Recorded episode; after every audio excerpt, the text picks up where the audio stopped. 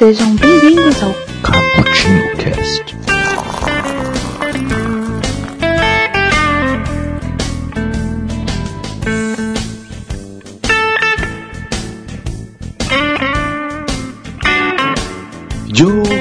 Que adora um cappuccino.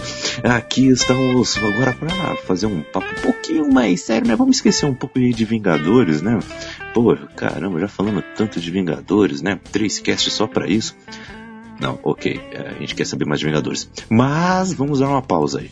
Vamos dar uma descontraída e vamos falar agora sobre esse ramo da comunicação e da telecomunicação porque está chegando aí no próximo dia 17, ou já passou, né? É, fica aí a dúvida, do Dia Internacional da Comunicação e da Telecomunicação. Vamos falar um pouco mais sobre o histórico da comunicação, um pouco até sobre um histórico bem breve sobre a linguagem em si, e também conversar como é hoje em dia, como está esse ramo da comunicação em suas diferentes vertentes, ok? Ah, aqui é o Kaique que passou uma tarde tomando um cafezinho e sonhando acordado sonhando com um dia em que um alienígena chegará aqui e teremos que traduzir o que eles vão estar falando. Ai ai, só em filme. Mas aqui comigo está a Raquel, se apresente. Olá, eu sou a Raquel e acabei de ser comunicada por meio de um telegrama. que putz. Ninguém lembra do telegrama, mas enfim. que situação. E aqui esse cast agora está estrelado. Temos aqui a participação do Caio, nosso amigo podcaster. Caio, se apresente aí. Olá, Raquel. Olá, Kaique. Hoje eu acordei inspirado, tomei meu café e veio a criatividade para produzir conteúdo e gravar aqui com vocês uh, nesse episódio sobre comunicação. Olha aí, que beleza. Eu gosto, eu gosto disso. Pessoal animado, assim que é bom. Tem que acordar com o pé direito, com, com um cafezinho. Então, senhores, o que estou fazendo nesse momento? Estou com meu dicionário etimológico na palavra comunicação. E ela vem de comum, é interessante. Olha só. Ó, comum pertence a todos ou a muitos do latim comunus. Que legal, Comuna. Que legal, vem de comum. É, então, Idade Média, cidade que, que obtinha. Ó, oh, não, tem o comuna, né? Que é o. Aquele que tem o seu senhor sucerano, tá, tá bom. É, deixa eu ver aqui. Comuneiro, comungante, comunhão. Tudo isso vem da. E hum. o comunicação tá dentro de tudo isso.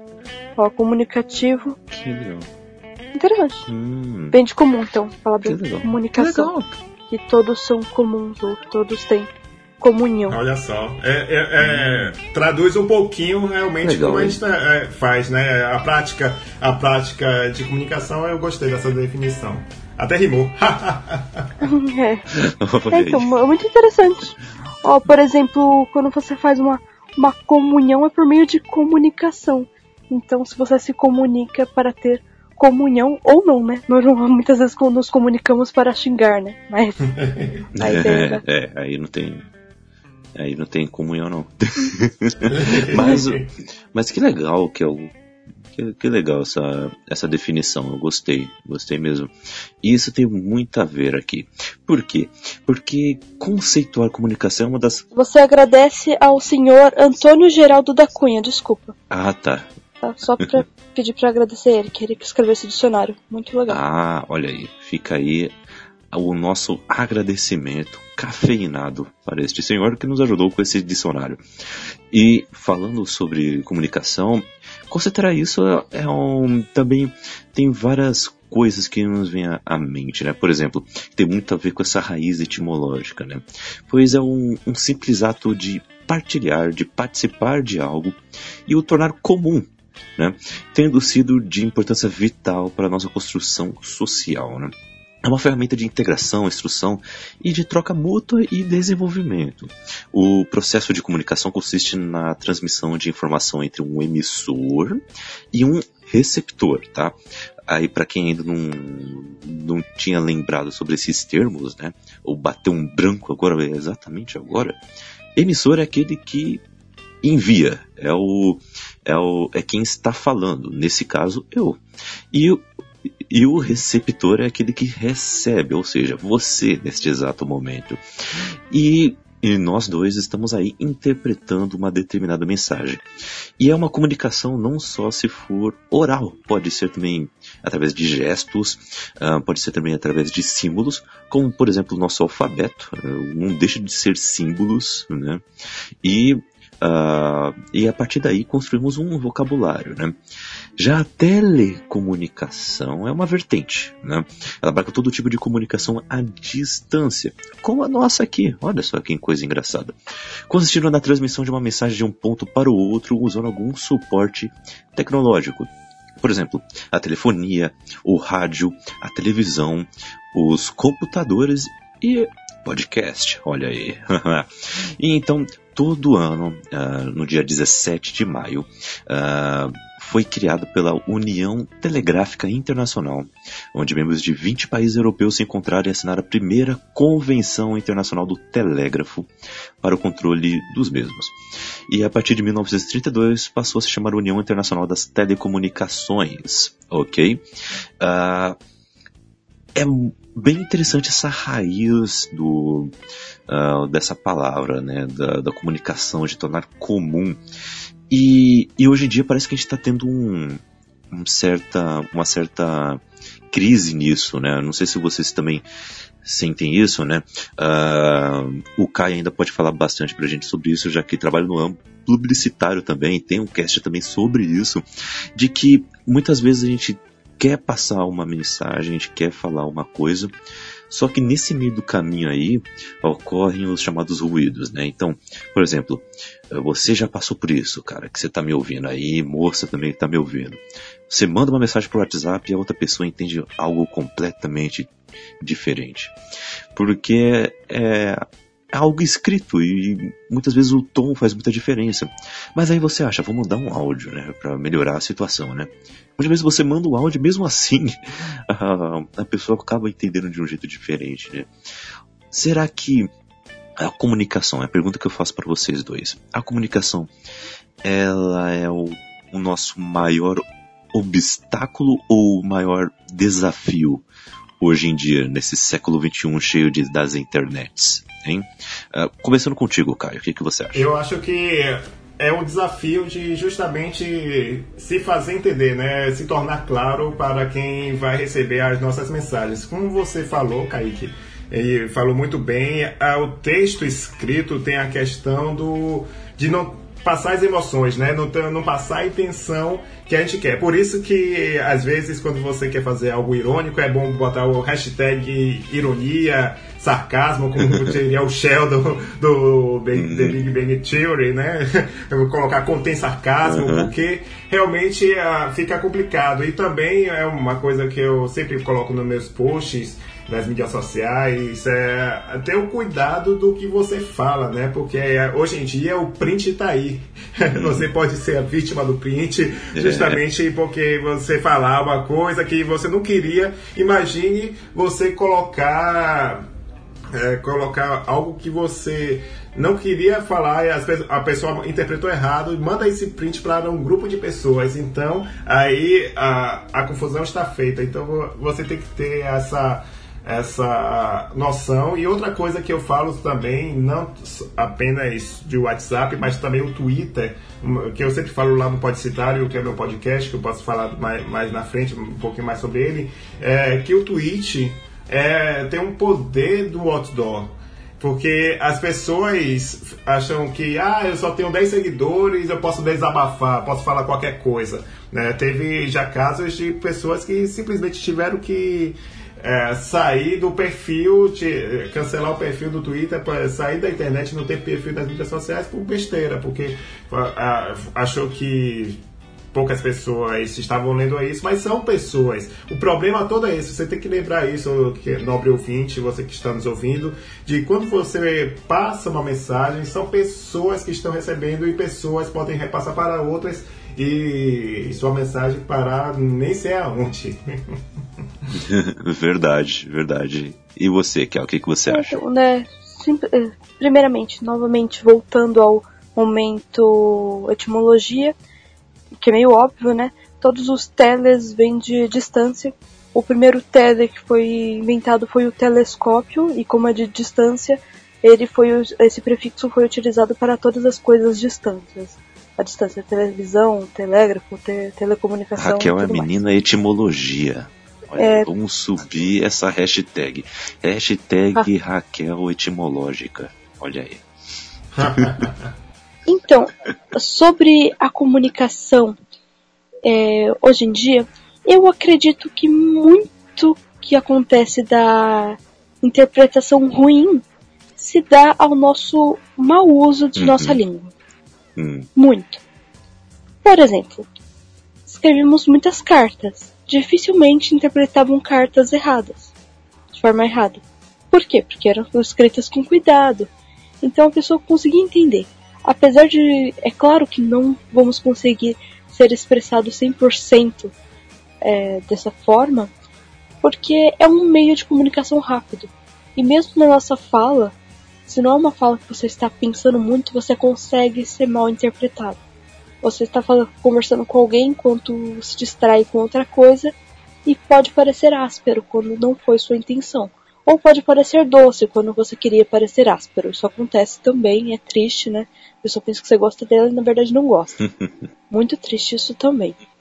As pessoas só veem o outro lado da moeda. Mas isso que a tal da taquigrafia, essa nossa questão de abreviar palavras, de isso falta muito com a nossa língua e às vezes não é nem, por exemplo, o, o, o emissor que faz isso. Às vezes o interlocutor, por não conhecer metade dos códigos utilizados por aquele, não consegue compreender. Então ele vê isso como uma grosseria. Uhum. É verdade, acontece muito isso, né, infelizmente. Então, então o que eu acho, então o que eu acho que é o desafio é nós tentarmos aprender com os acertos passados. É claro que o mundo está evoluindo e eu espero que continue evoluindo e que nós consigamos nos comunicar de forma mais rápida e eficiente cada vez mais. Acontece que temos que ter mais cuidado, principalmente com o nosso vocabulário é, aprender a colocar vírgula no lugar certinho. Isso vai. Não sei, eu não sei como dizer. A mesma entonação da, da voz, né? Eu tenho péssimo, um problema muito grande com isso. Com a entonação da voz. A pessoa fala, ah, mas pareceu ironia. Isso. Tá, mas não é ironia. Concordo. E eu, de... Então... eu desculpa interromper, Raquel, e só para fazer esse link aí, além disso, tudo que você falou, tem a, a comunicação corporal, né? O corpo fala, como você se veste também fala. Então, além disso que você falou, Raquel, de pessoal, ah, não era ironia, não era, não era deboche, mas também o seu corpo, por exemplo, você falar uma coisa que era ok, mas com os braços cruzados as pessoas já interpretam, mesmo inconscientemente, olha, ele está na, de na, defensiva, ele deve estar tá chateado, eh, apesar de você estar tá falando uma coisa que foi ok, era apenas um aviso, por exemplo. A pessoa acha que é uma ameaça porque você está falando de de braços cruzados. Então é uma coisa só que eu queria pontuar. Desculpa interromper. não, não, eu acho muito bom que as pessoas é, acrescentem, né? Essa parte do, da linguagem corporal é engraçada, né? A, a tal da linguagem corporal. Por exemplo, eu me movimento muito. Muito mesmo. Eu não consigo falar nada sem me movimentar. Eu estou me movimentando agora mesmo, mesmo que estejamos por Skype. É uma italiana. E é engraçado, eu estava conversando isso com uma amiga, que ela também tem esse costume. Se eu estou entendendo uma coisa que o professor está falando, eu tenho que balançar a cabeça é, de forma afirmativa mesmo que eu esteja vendo uma videoaula e a outra pessoa não esteja me vendo, eu tenho eu tenho que concordar, tipo, sim, e se eu não entender, eu vou falar não. E mesmo que eu esteja uh, sozinha estudando, eu tenho que. Eu gesticulo, eu faço coisas do tipo. Às vezes as pessoas ficam irritadas comigo simplesmente por um gesto, porque, por exemplo, quando alguém para em frente ao metrô, você tá saindo, a pessoa faz. E eu quase inconscientemente faço com os ombros, tipo, por que, sabe? Aquele ou com as mãos assim, tipo, por quê? Qual o sentido disso? e mesmo sem falar, o corpo fala muitas horas, né? Mesmo a, o quanto estamos apressados, né? É, Tudo isso. É verdade. Eu me lembrei agora sobre o corpo fala e também é, tem outra dica muito boa que eu quero passar para a gente refletir é sobre a nossa roupa também. Eu teve um caso muito muito interessante há alguns anos que eu fui para um aniversário de uma amiga e eu conheci lá um, um rapaz que estava todo tatuado, é, piercing, a, a camiseta. Então foi Aí eu fiz aquela interpretação, poxa, o cara deve ser o quê? Eu gosto de rock, punk, etc.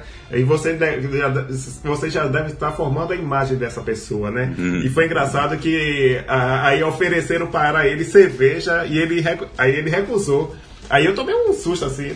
Ah, você, tipo assim, você, eu digo, é eu já tô acostumado a isso, eu não bebo e também, também não consumo drogas. E o pessoal fica todo assustado quando eu vou pra uma balada. Eu, como assim você não fuma maconha, por exemplo? por causa justamente por causa do jeito dele, de tatuagem, camiseta tal. E você já faz uma leitura.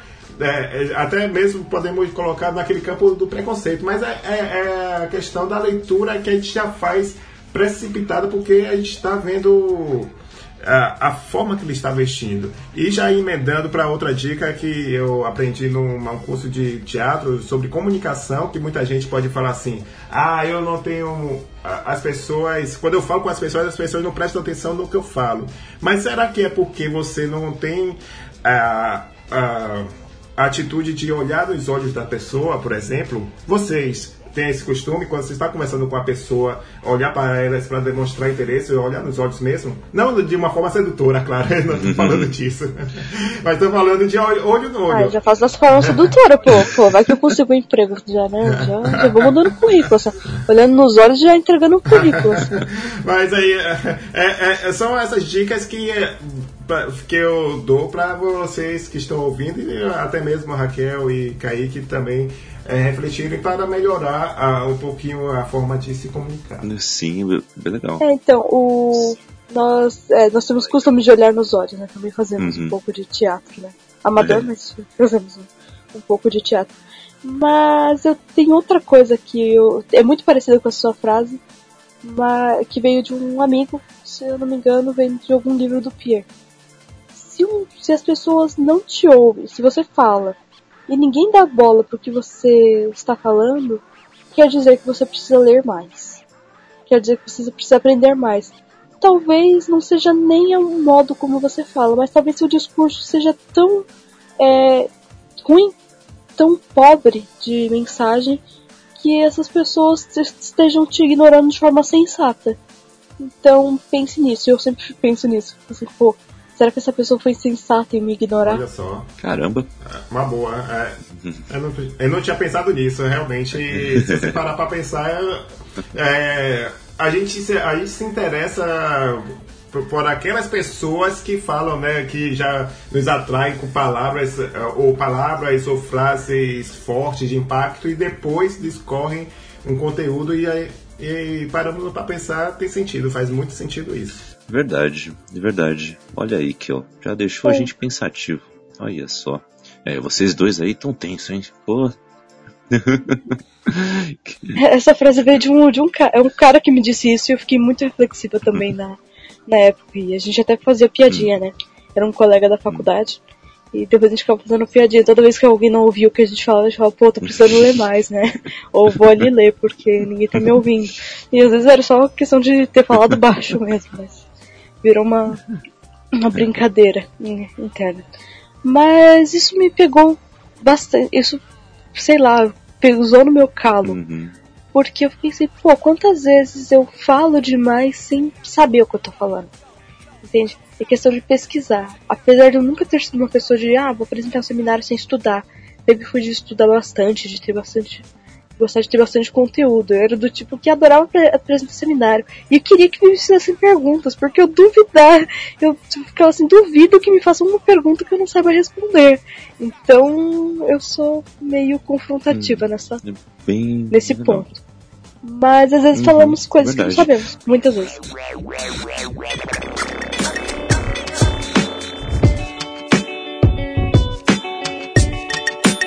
Analisando um pouco da história, né? Da, da comunicação, da telecomunicação, né? Uh, a Kel até falou um pouco sobre a questão das cartas e tudo mais, né? E talvez o primeiro lugar onde uh, vinham as palavras, as pessoas se comunicavam de forma mais curta, né? Com frases, uh, não pegando um, uma folha inteira para escrever a sua mensagem, foi a questão do telégrafo, né? É, ele foi. A, a, patente dele foi registrada em 1840 por Samuel Morse. Ah, dez anos depois já foi construído um cabo submarino para ligar o, entre o canal da Mancha, entre a França e a Inglaterra, para essas transmissões telegráficas, né? Para ver como é que foi um sucesso bem praticamente instantâneo, né? Para aquela época, né? Para a gente aqui um meme não dura uma semana, né? Aqui é, uma tecnologia, né? Mas naquela época era muito instantâneo o negócio, né? O que, que vocês acham que uh, acabou se perdendo, analisando um pouquinho essa questão mais negativa, né?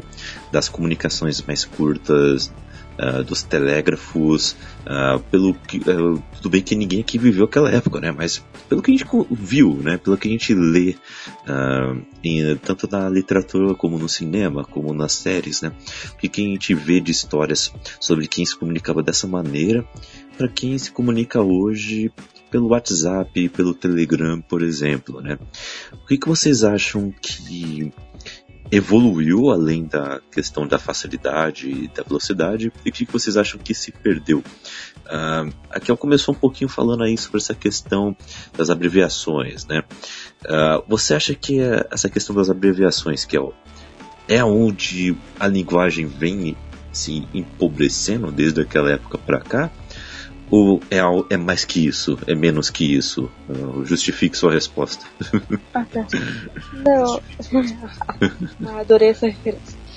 Na verdade, eu não acho que seja só isso. Por exemplo, eu estou lendo no momento A Guerra dos Tronos, também tem a série, e o pessoal tem manda muitos corvos, né? São mensagens em corvos, assim como tínhamos os telégrafos. WhatsApp medieval. Você não tinha possibilidade de mandar mil telégrafos num dia. Isso sairia caro. Então as mensagens, apesar de curtas, elas tinham uma, um alto uhum. significado. Você, cada mensagem que você manda tem um alto significado? Claro que não. Eu também não. Gente, é, talvez com uma pessoa que você fale menos. Mas o WhatsApp ele empobrece muito isso. Eu tenho outro exemplo, vamos retroceder um pouquinho. E-mail. Eu tenho uma amiga que não tem WhatsApp. Então eu só converso com ela por telefone ou e-mail. E às vezes a gente demora muito, porque o e-mail dá uma ideia de importância. Não ser um e-mail de empresa que você tem que mandar o tempo todo como se fosse um WhatsApp. Realmente você banaliza o, aquele e-mail. O e-mail normal eu, eu coloco boa tarde, espaço, e coloco, é, eu coloco boa tarde, vírgula, o nome dela, eu coloco no final atenciosamente, grata por a sua atenção. Eu uso a pontuação corretamente, divido parágrafos e meu discurso tem começo, uhum. meio e fim. Por quê? Porque é um meio que me diz que eu devo ser mais formal. Mesmo que às vezes eu não precise. Uhum. Entende? Mas o meio faz isso. O WhatsApp, é, essa ideia do instantâneo, é a ideia do, do rápido, do taque, Fa é, faz isso, faz nós escrevermos mais rápido, perdemos nossa linguagem e perdemos nosso contexto. Nós não sabemos escrever texto com come começo, meio e fim. Nosso discurso é totalmente sem começo, meio e fim, é desestruturado. E digo isso por mim também, muito desestruturado. É dificílimo hoje em dia você conseguir fazer um discurso e saber. Esse aqui é o meu objetivo, vou introduzir, uh, essas dúvidas, desenvolver para esse lado. Nós não temos mais essa consciência. Nós conversamos sobre muitos assuntos ao mesmo tempo. Depois a gente chama de déficit de atenção. Você nunca prestou atenção, você não, nós nos não nos esforçamos para prestar atenção em uma única coisa. Nós esquecemos da nossa mensagem, do nosso interlocutor. Uhum. Entende? É, entendo o que você quer dizer. Ah, tá aí mais alguma coisa aí pra gente dar uma dar uma, uma refletida. E depois eu falo dos benefícios. Vamos deixar os benefícios pro final, né? Tudo bem. e você, Kai? O que, que você acha? O que, que você acha que evoluiu ou uh, acabou caindo em desgraça, já exagerando um pouquinho nessa questão das comunicações rápidas, né? Começou muito muito tempo atrás e hoje já não está um negócio assim muito instantâneo, né? Muito mesmo, quase na velocidade do pensamento. O que, que você acha que que está acontecendo com a nossa comunicação hoje em dia? É, justamente essa instantaneidade gerou até uma, uma frase que eu ouvi que eu achei muito engraçado. Áudio do WhatsApp, mais de dois minutos, já vira podcast. Isso é boa. Porque, porque o pessoal foi muito bom. Eu, eu também achei sensacional por causa disso que é engraçado que o pessoal não tolera receber áudio nem de um minuto por causa dessa instantaneidade. Tanto é que isso tem a síndrome, né? Ou não sei se chama síndrome, mas o fenômeno do FOMO, né? Que é Fear of Miss Out, que é o medo de ficar de fora. Você toda hora você tem que estar sabendo de tudo que está acontecendo nas mídias sociais e as pessoas estão cada vez mais frenéticas, né? Cada vez mais no VC. É, tem, como o Raquel falou muito bem, as pessoas hoje em dia, né, se, se quiser botar um texto, tem gente que no Medium, né, que é um site que é especializado para as pessoas escreverem, aí ele tem cronometrando o, tempo de leitura que é médio, então você vê que se for em média de 3 a 4 minutos, as pessoas já acham que é um texto gigante. Eu acho inacreditável que eu, às vezes tem uh, quando tem uma discussão em algum grupo do WhatsApp ou Telegram, uh, sei, sei, lá, tem três parágrafos ou quatro, o pessoal já desculpe pelo textão. Meu Deus, parece que ler uh, virou um tormento. E acredito que isso vem lá também lá de trás, porque muitas pessoas aprendem na escola, né? Tem um livro indicado lá na na, nas séries iniciais, é, as pessoas nem por obrigação, para passar para a prova, né, não são estimuladas a lerem a, a, lerem por prazer, vamos dizer assim. E também tem, e tem aliado a isso a cultura, né? Que teve um caso que uma colega minha que produz conteúdo aqui de Salvador sobre é, teatro, cinema, lugares para comer. Então ela fala: olha, se for um post de comida, aqui tem 500, 500 curtidas. Se eu divulgar um, um espetáculo, só tem 30, por exemplo. Então é muito mais hum. baixo. As pessoas é, é, as pessoas, infelizmente, não apreciam, não valorizam o hábito de ler como entretenimento, né? Salvo, salvo algumas obras, mas eu acho que a gente se, se perdeu por causa disso, né? Por causa, é, para priorizar, vamos dizer assim, essa evolução, entre aspas, né? De ter plataformas, vários meios de comunicação, é, evoluímos nessa parte tecnológica, mas é, é, como você disse, vamos exagerar um pouquinho, caiu, caiu em desgraça uhum. a, a, a, o hábito de criar textos bem estruturados, escrever as palavras corretamente, uh, fazer abreviações que às vezes nem cabe, né? Verdade. E. É, posso complementar o Caio? Sim, manda ver. Ele falou sobre isso, que as pessoas querem saber de tudo instantaneamente. E isso é verdade, as pessoas. Ou tava conversando com minha melhor amiga, e ela falou, né, pô, o Twitter é bom que você sabe de tudo instantaneamente. Mas agora, uma reflexão. E essa vai tocar, na, acho que na ferida de todos nós. Nós temos informações, e muitas informações hoje em dia. Nós queremos ter muitas informações. Mas nós nos aprofundamos nessas informações? Tá bom, eu sei que pão engorda. Mas eu não sei por que pão engorda, eu não sei o que um carboidrato realmente. Eu não sei qual é a origem desse carboidrato e se esse, esse engordar, se essa energia é, calórica faz bem ou mal em qual quantidade. Tudo que eu hum. sei é que pão engorda. Essa é a minha informação. E eu me satisfaço com essa informação. Por quê? Porque eu quero ter muitas informações. Eu sei que pão engorda e sei que azul é uma cor bonita. Também sei que as pessoas dão rosas para as mulheres no, no Dia das Mães. Mas eu não sei que dão rosas para, para as mulheres porque era a rosa é o órgão reprodutor da, da planta e por isso era dado como sinal de fertilidade. Eu não sei disso. Por quê? Porque essa é aprofundar demais. Então eu tenho muitas informações, mas elas são uhum. pequenas. Olha aí. É, é algo que, que realmente é uma, é uma crítica que se aplica a nós, primeiramente, e também a, a, ao mundo inteiro, porque todos estamos uh, agora nessa onda, né?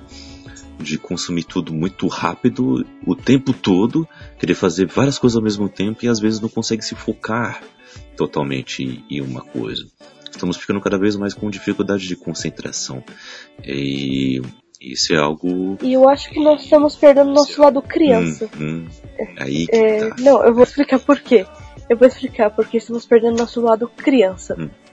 É, eu acho que se nós continuássemos com a mente de crianças, todo mundo seria mais inteligente, né? Desde o do primário e até a faculdade. Discorra. É, eu acho que eu até que mantive bem a minha mente de criança.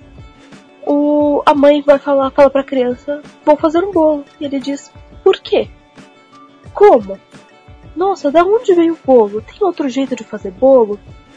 E ela te enche de perguntas. E você manda ela merda e se irrita com ela. Por quê? Porque sua mente é fraca. Diferente da dela. E você induz a mente dela a ficar fraca como a sua. Bom, é, eu tenho. É uma coisa que eu até perdi esse, esse costume, é uma coisa péssima que eu tenho feito. Qualquer assunto, você fala, pô, é tão interessante essa pilha. Pesquisa no Google como funciona a pilha. Ah, você vê um site? Talvez ele não seja suficiente, veja outro. Veja um vídeo sobre isso. Perca meia hora na internet, mas não perca de verdade igual você perde no Instagram, como eu perco no Instagram. Não. Aprenda sobre o funcionamento da pilha. Pô, mesmo que você não saiba sobre fisicoquímica, e não saiba sobre reações químicas, tudo bem. Mas saiba o princípio, sabe? É, aprenda sobre isso, tenha gosto pelo aprendizado. Uma criança, ela pergunta até não poder mais, porque ela quer que se satisfaça toda a sua dúvida sobre aquilo. Por quê? Como? Quando? Quanto? Uhum. Entende? E nós perdemos isso. Ah, por que não devo comer pão? Porque pão engorda. E acabou aí. A discussão acaba aí. Por que fazer academia? Ah, porque é bonito, porque é saudável. Uhum. É verdade. Olha aí. Ah, só complementando, complementando só o que Raquel falou também, é, o significado das palavras importa, né? Então, Raquel falou, ah, perca meia hora para aprender sobre a pilha.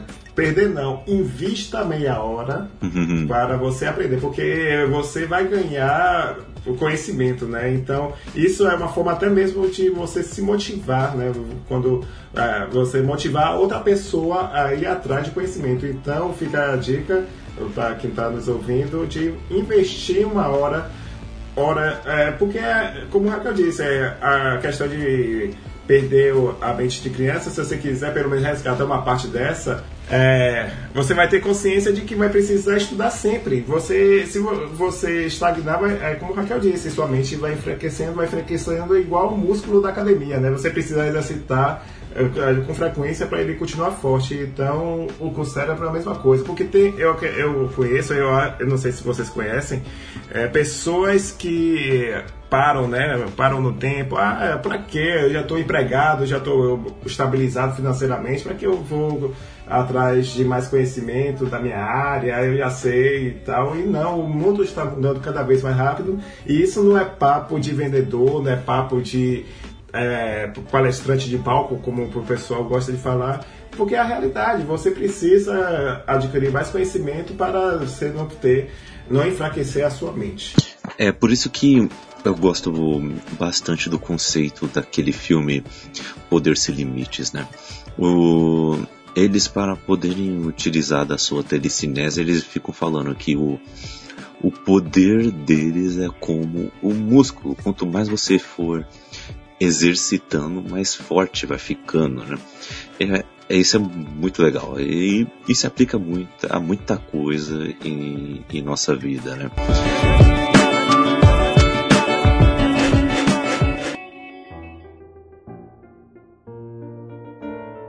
Mas estamos falando muito de coisas textuais, digamos, né?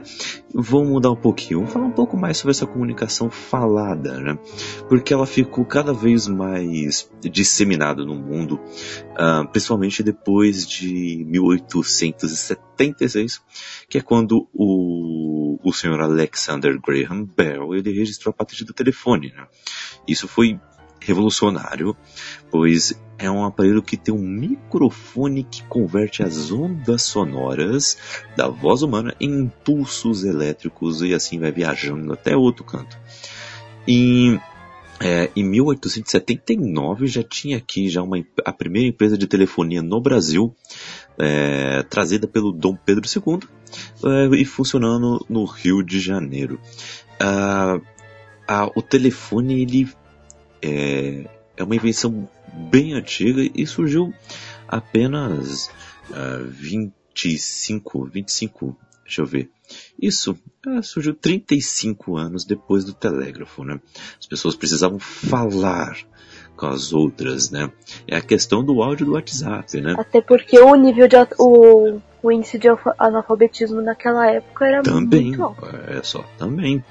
E a, não que chegou o telefone e as pessoas humildes puderam utilizar livremente, porque no começo, né? não, não foi porque assim mesmo. no começo mas... ainda custava uma graninha.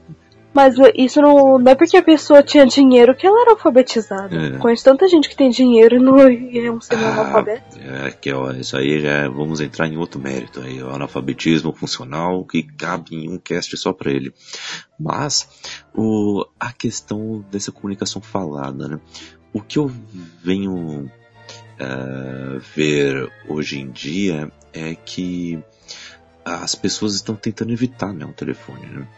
Uh, eu mesmo eu prefiro me comunicar por e-mail do que por telefone, por exemplo.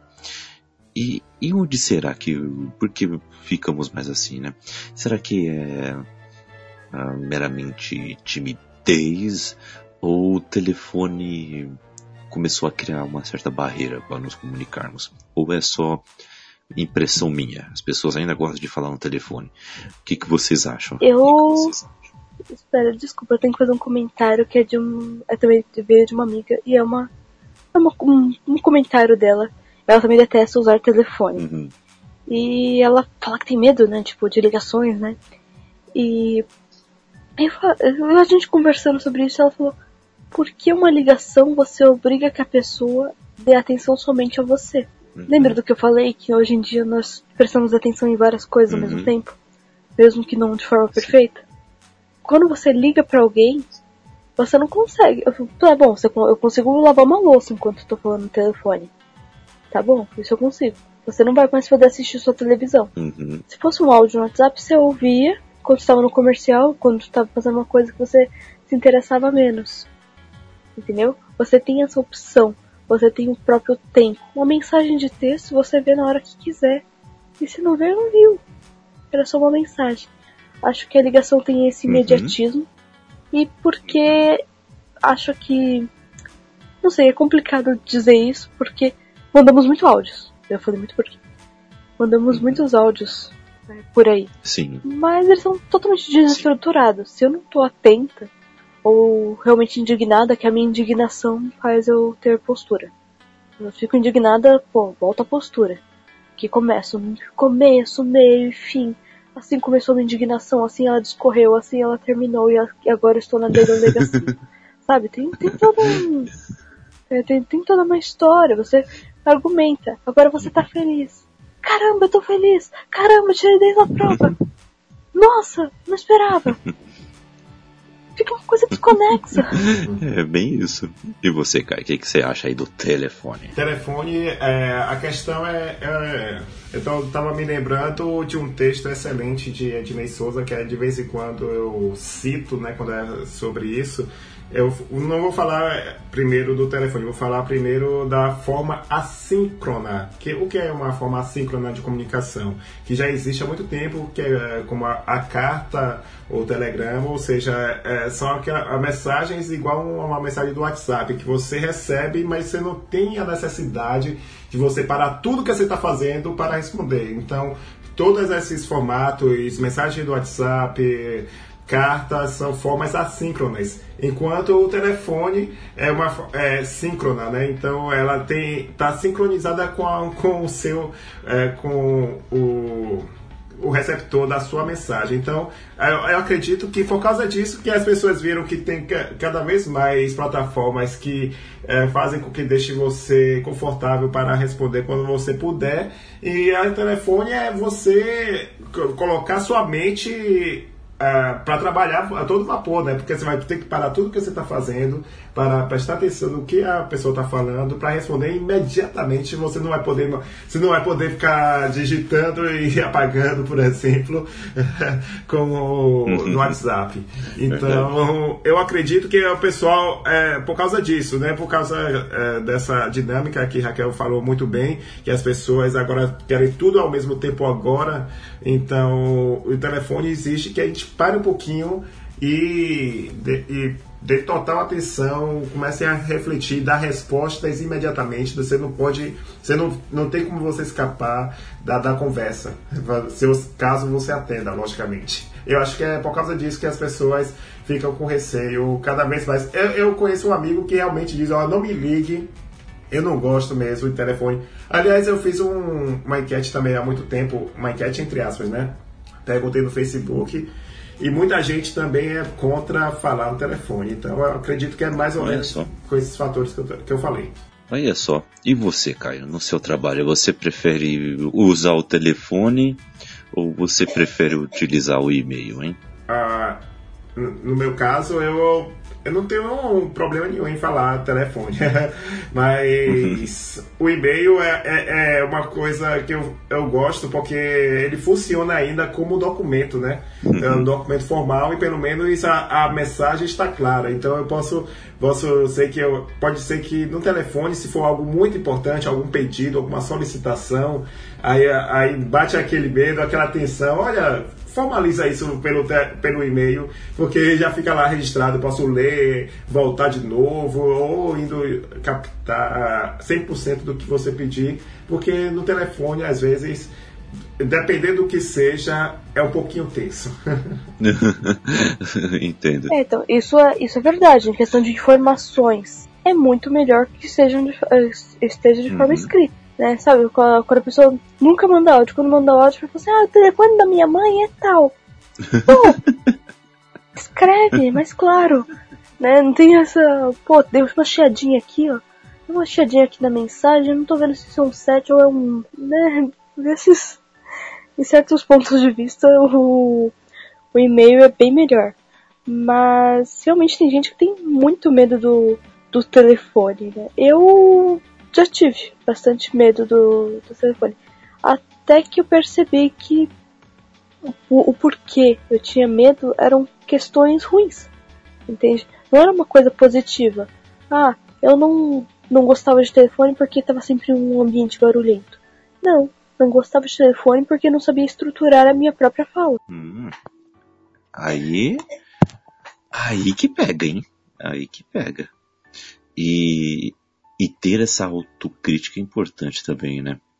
De saber como você está se comunicando. Às vezes você se irrita muito porque você não é atendido ou você não é entendido. Você, as pessoas não te entendem da maneira correta e muitas vezes o problema está em você. Você não está passando a mensagem de forma clara e objetiva e de forma que não tenha erro, né? Isso é, é, é também um desafio, né?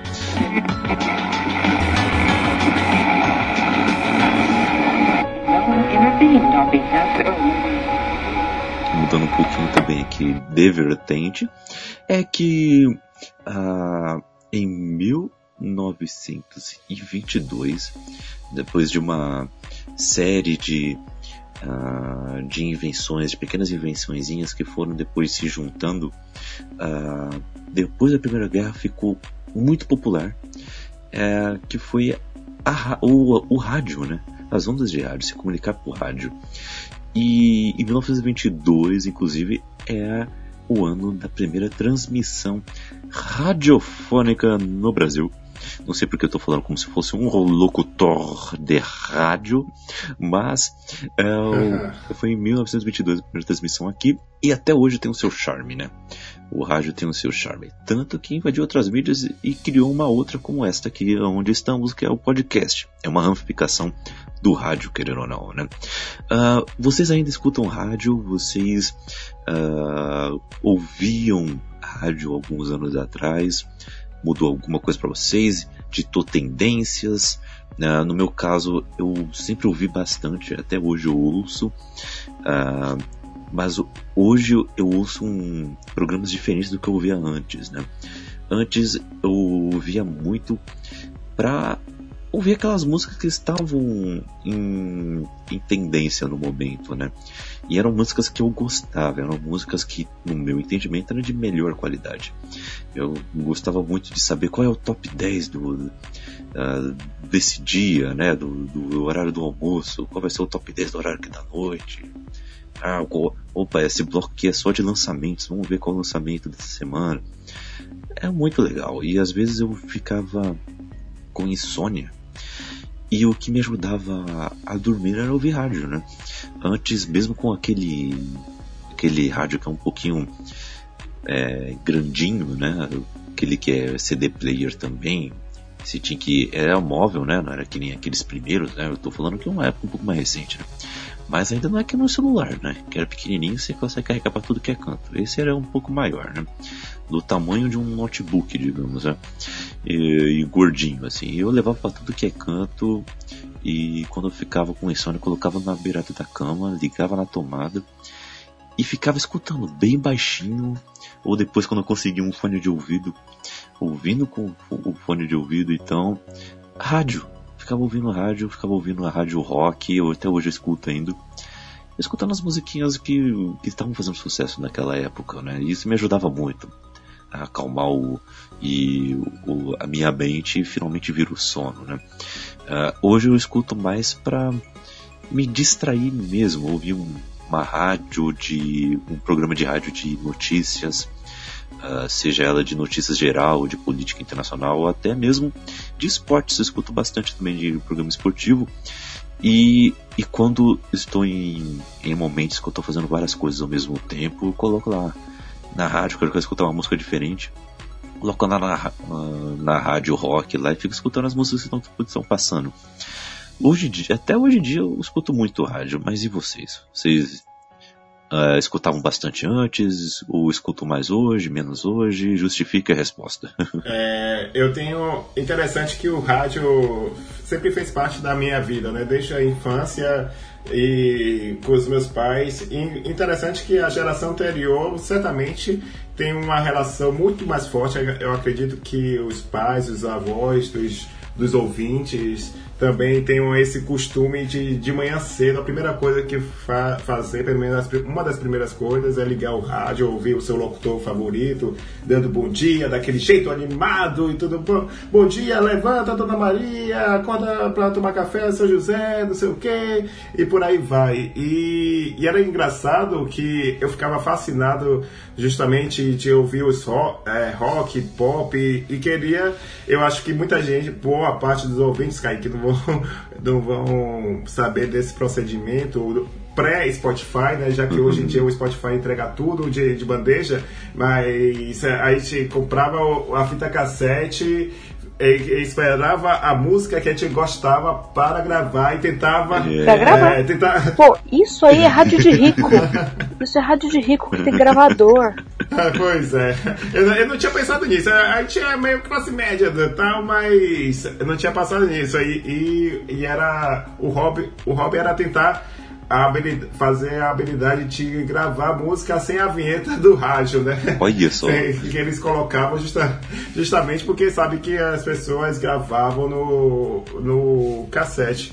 E eu acredito que hoje teve até uma pesquisa recentemente, mandaram, o pessoal estava até questionando de que a, a pesquisa possa depois tentar passar é, que 91% da, da população ouve rádio de alguma forma, né? Eu, no meu caso, quando eu tinha carro, né, não tenho mais, mas quando eu estava no carro dirigindo no trânsito, eu ouvia rádio para ouvir as músicas, principalmente eu gostava de, de ouvir depois das 10 da noite aquelas love songs, né? As uhum. músicas românticas na madrugada, é muito bom e, e é, é engraçado que como no Brasil parece que é uma tradição também ter a jornada esportiva antes dos jogos da quatro da tarde e durante a semana, como você disse, no horário do almoço, né? Então, o rádio, ao contrário que muita gente acha, ele tem um poder inacreditável ainda, mesmo com a internet, mesmo com o podcast, porque ele cria uma conexão emocional. O locutor, as pessoas têm uma conexão emocional com aquele locutor, conhece aquela voz, aquela voz já faz parte da rotina. E, e não é exagero dizer que as pessoas, se conhecerem a pessoa o locutor pessoalmente ficarão emocionadas, acharão que é, até mesmo faz parte da família, da roda de amigos dele, mas por causa dessa conexão emocional que o rádio proporciona até hoje. Verdade, verdade. E você, Raquel? É, então, eu nunca fui tão ativo no rádio. É, ouvimos, sim, rádio rock, muitas vezes a cultura também, né? Musiquinha é, clássica. Aí sim. E o e aqui em casa, minha, é, minha mãe, ela obrigava todo mundo, quando ela trabalhava, tipo, há 20 anos atrás, a ouvir a Rádio Rock. Uhum. Ah, eu acho que minha mãe foi quem mais ganhou ingresso pra show na Rádio Rock. Que todos os shows que ela foi na vida foi pegando ingresso. Fiquei, nossa, eu acho que ninguém ouvia naquela época, né? Só ela, né? Que, pô, Só ela ganhava? Ela conseguiu tanto ingresso, eu fico impressionada. Só, só ela ganhava os ingressos. Então, talvez para ela tenha tido uma relação muito maior do que para mim que sempre ouvi de uma forma mais. Ah, tô fazendo nada aí, coloca o rádio, né? E não tanto para notícias. Eu, eu, dificilmente vejo, no, vejo notícias no, no rádio. Eu gosto de ler notícias, acho interessante. Né, pegar uma notícia, mesmo que você fala, pô, vi no, no Facebook.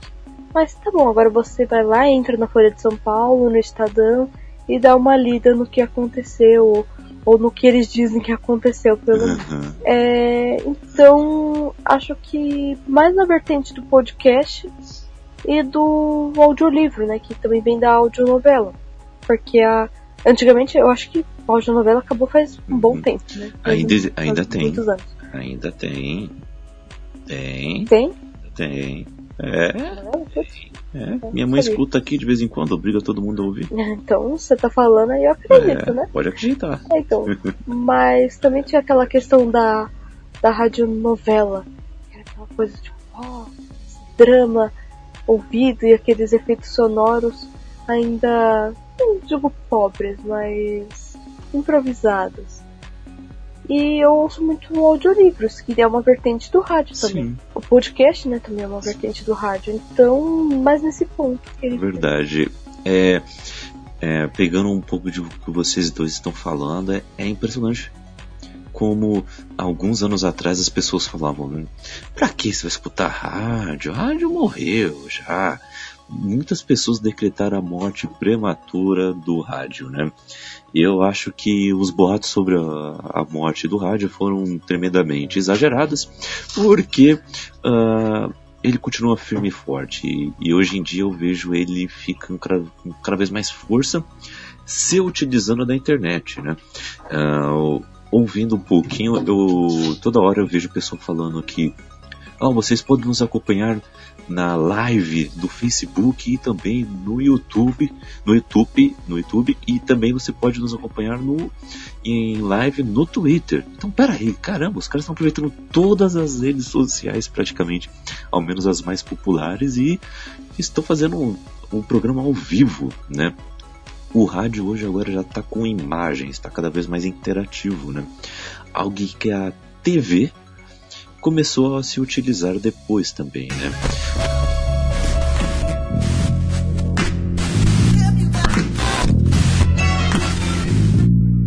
É sobre ela que vamos falar agora, porque em 1926 a Inglaterra, como instituição e laboratórios Bell lá nos Estados Unidos, apresentaram pela primeira vez a televisão. E em 1950 a, Assis Chateaubriand foi o responsável por trazer a televisão para o Brasil. O primeiro programa da TV brasileira aconteceu no dia 18 de setembro e foi transmitido pela saudosa TV Tupi. Uh, desde então a TV também foi crescendo de importância e acabou sendo uma maneira de comunicação mais parecida com a rádio, né? Agora falando dos programas, né? Porque o rádio também é, era um método de comunicação parecido com o telefone também. Uh, eles também se comunicavam via rádio, principalmente nas guerras, né? Mas Uh, e também as pessoas ligavam para o rádio também para se comunicar com os, com os programas, né? A TV evoluiu um pouquinho mais esse conceito, né? Passou a, a, trazer um pouco mais de importância para a estética também, o que, que você apresentava na TV, pegando também alguns métodos de cinema, inclusive para isso. E também tentou trazer o ouvinte para os programas, né? Através é, também dessas ligações e também de programas de auditório, entre outros, né? A TV foi tomando o lugar nos os lugares em cada lar e inclusive hoje toda casa, eu, eu me arrisco a dizer que toda casa, ao menos uma ou duas TVs tem ali, né? Uh, o que, que, vocês acham sobre isso, né? Uh, vemos muito sobre a influência da TV também na literatura, né? Me lembrando agora um pouquinho, uh, eu me lembro de um de de um conto do Ray Bradbury, o cara que escreveu Fahrenheit 451, o melhor livro de ficção científica já escrito pela humanidade, e, e que ele Há fala... controvérsias. e ele é, traz um conto muito engraçado, em que um, um psicólogo ele tá indo entrevistar um, um cara que está sendo condenado, né? Ele tá ali preso e tudo mais, ele está sendo condenado a, um, a prisão perpétua, se eu não me engano. E ele é conhecido como o assassino. E aí você fica todo cheio de tensão, nossa, esse cara é um assassino. E ele e o Bradbury ele narra esse cara falando como se fosse realmente um serial killer, sabe?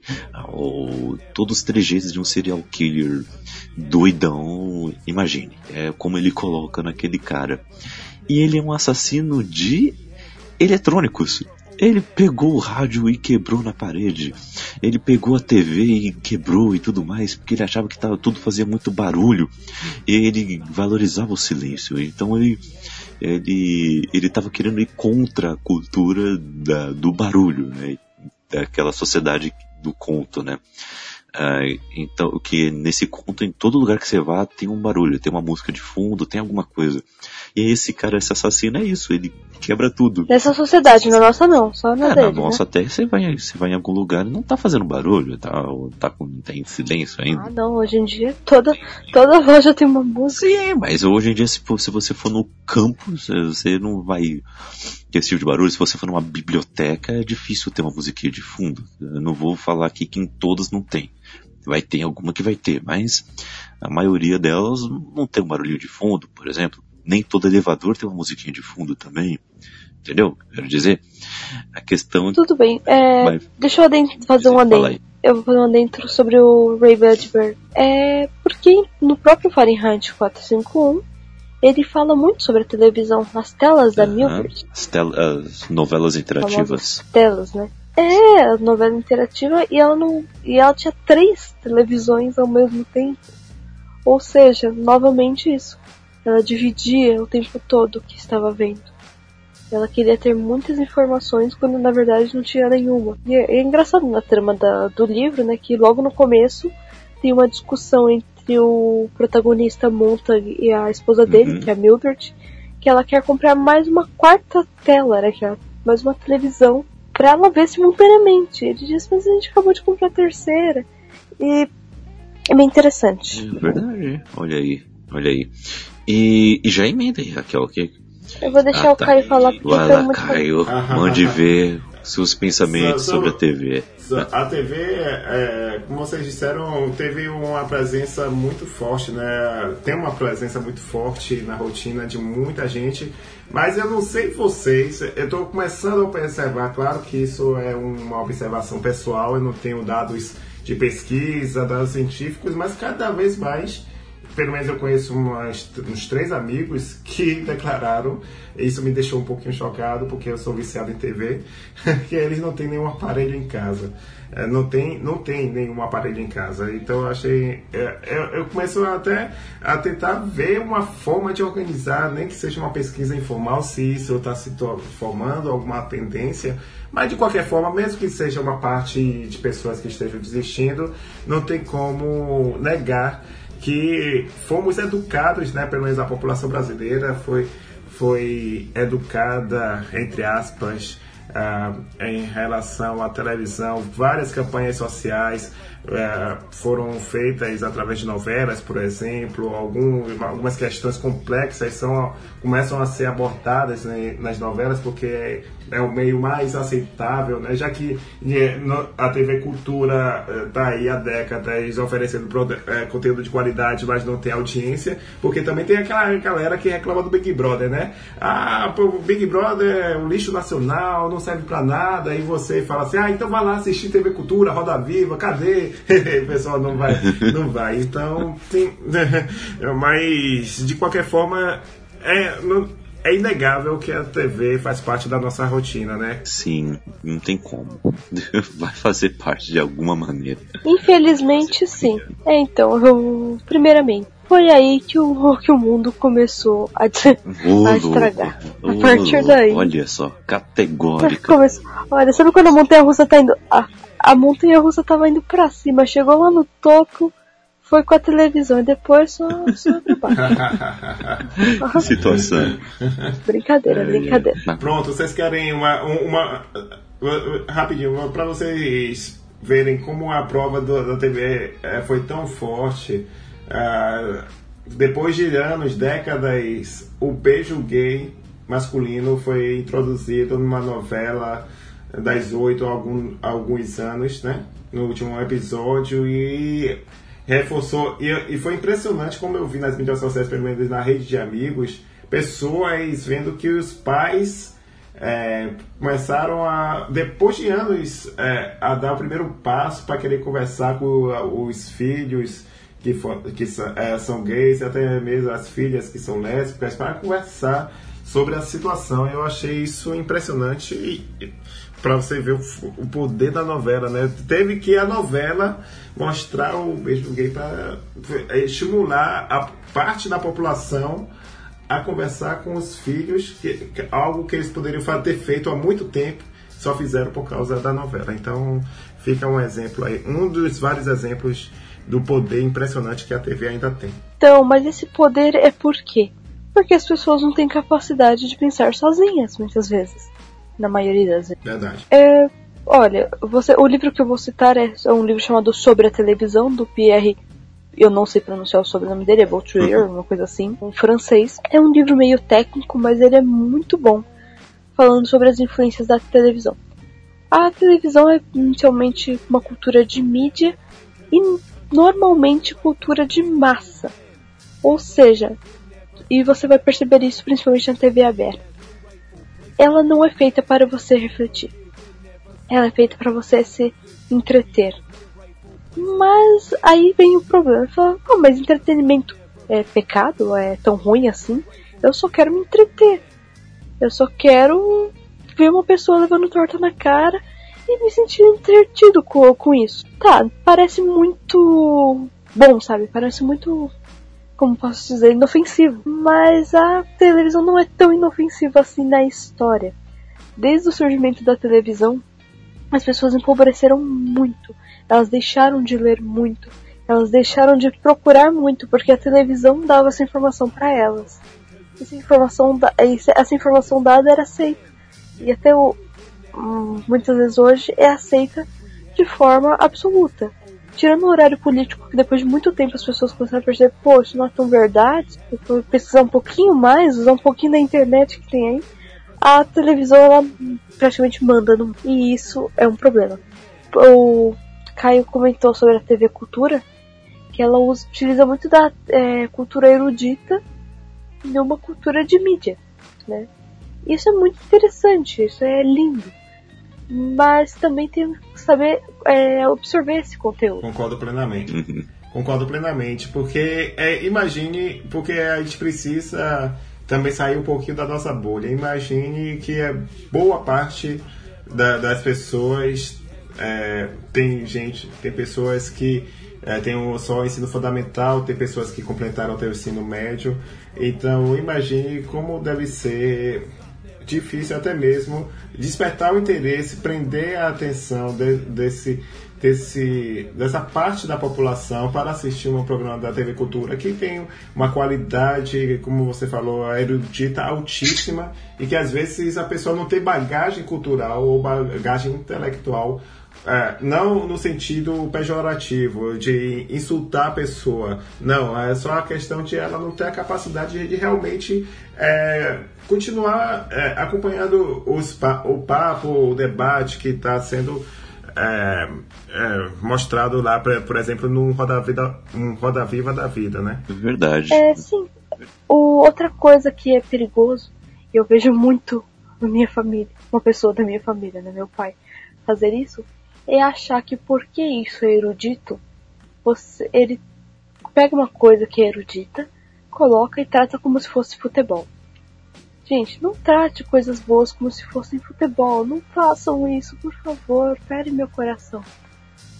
Coloca lá, tem a TV Escola e tem a Universo TV. Eu sou, por exemplo, eu assisto, eu assisto Universo TV muito, mas pelo celular, pelo YouTube, porque eu tenho que ter uma sequência de aulas. Entende? Cultura erudita é isso, tem uma sequência, tem uma ordem. Você não consegue ver. A novela, se você ver qualquer capítulo, você vai entender que é o mocinho, que é o vilão, que eh, ele traiu o outro e tudo isso é muito ruim, mas você tem que ficar do lado dele mesmo assim. Tá? Eu sei que eu resumi todas as novelas. mas você pode ver qualquer episódio que você vai entender. Agora meu pai coloca lá numa aula de biologia, na aula 14, sobre genética. Entende? É conteúdo erudito. É a mesma coisa que você pegar um livro e falar assim, ah, quero ver se esse livro é bom, vou ler aqui um capítulo qualquer. Caramba, tá falando da morte de não sei quem, eu não sei quem, não sei quem. A cultura de mídia, aqui realmente é a cultura de mídia, que é feita para mídia, que é no caso a, a novela, muitas séries. Assim, tem séries que não, tem séries que é baseado no, no erudito, então tem uma sequência, tem uma coisa que faz. Agora repara na novela. Oh, gente, é sério. Mesmo que você que não assiste novela como eu, assista um episódio. Naquele mesmo episódio a pessoa vai retroceder, vai dizer o nome, a, esse nome vai ser citado várias vezes e as pessoas vão dar vários pontos de vista sobre essa pessoa. E você vai conseguir ver quem é bonzinho, quem é malvado e os acontecimentos, pelo menos os, pro, o, os próximos que estão envolvendo aquele assunto, vão estar muito claros ali. Mesmo que você não tenha visto o resto, você pode ver depois. Entende? Isso é cultura de mídia. Ah, é bonito, é interessante, é atraente aos meus olhos. Então eu vou ver. Mesmo que eu não. É, eu não preciso ter muita coisa para entender. Entende? E é uma coisa até que boa em certo sentido, né? É uma coisa que une todo mundo, né? Que, pô, qualquer um pode ver. Então, é é realmente a comunicação, tornar comum. Hum. Você está realmente tornando comum. Mas, por exemplo, eu, por muito tempo eu achava legal uh, programa de auditório, essas coisas todas. Depois de certo tempo, há uns 5, 6 anos atrás, eu comecei a me irritar. Mas por quê? Porque eu comecei a ler muito mais. E comecei a perceber que aquilo era idiota. E é uma coisa que às vezes eu tenho vontade de falar, pô, eu queria conseguir olhar para essa coisa idiota e sentir prazer como eu senti anos atrás, mas eu não consigo porque eu me sinto tão insultada. Eu olho para aquilo e falo, isso tá me insultando, isso tá me chamando de idiota e eu não consigo mais sentir prazer nisso, entende? Mas que é uma ideia, é tornar todo mundo, todo mundo ver, todo mundo falar, oh que bonitinho essa comédia romântica, oh que legal o jogo de futebol, oh que legal a mulher pelada no carnaval, uhum. sabe? É, o, hoje o Bolita TV ele é ele é enorme não só pela questão da, da publicidade, né, o que alcança todo mundo, né, não tem não tem barreira que possa pedir esse tipo de coisa, né, e, e, e também pela questão de editar também, né, tendências, né? Se você colocar uma reportagem sobre algum problema X, no outro dia muitas pessoas vão estar comentando sobre esse problema X e mesmo se for algo muito raro, as pessoas vão começar a falar: Nossa, mas está acontecendo isso aí no mundo? Tem que tomar cuidado, né? Pode acontecer com qualquer um, né? Tipo, como se fosse uma gripe, sabe? Calma, não... vamos saber interpretar o negócio. Então, é, traz muita é, sobre essa questão. Você tem que saber o que absorver nessa mídia, né?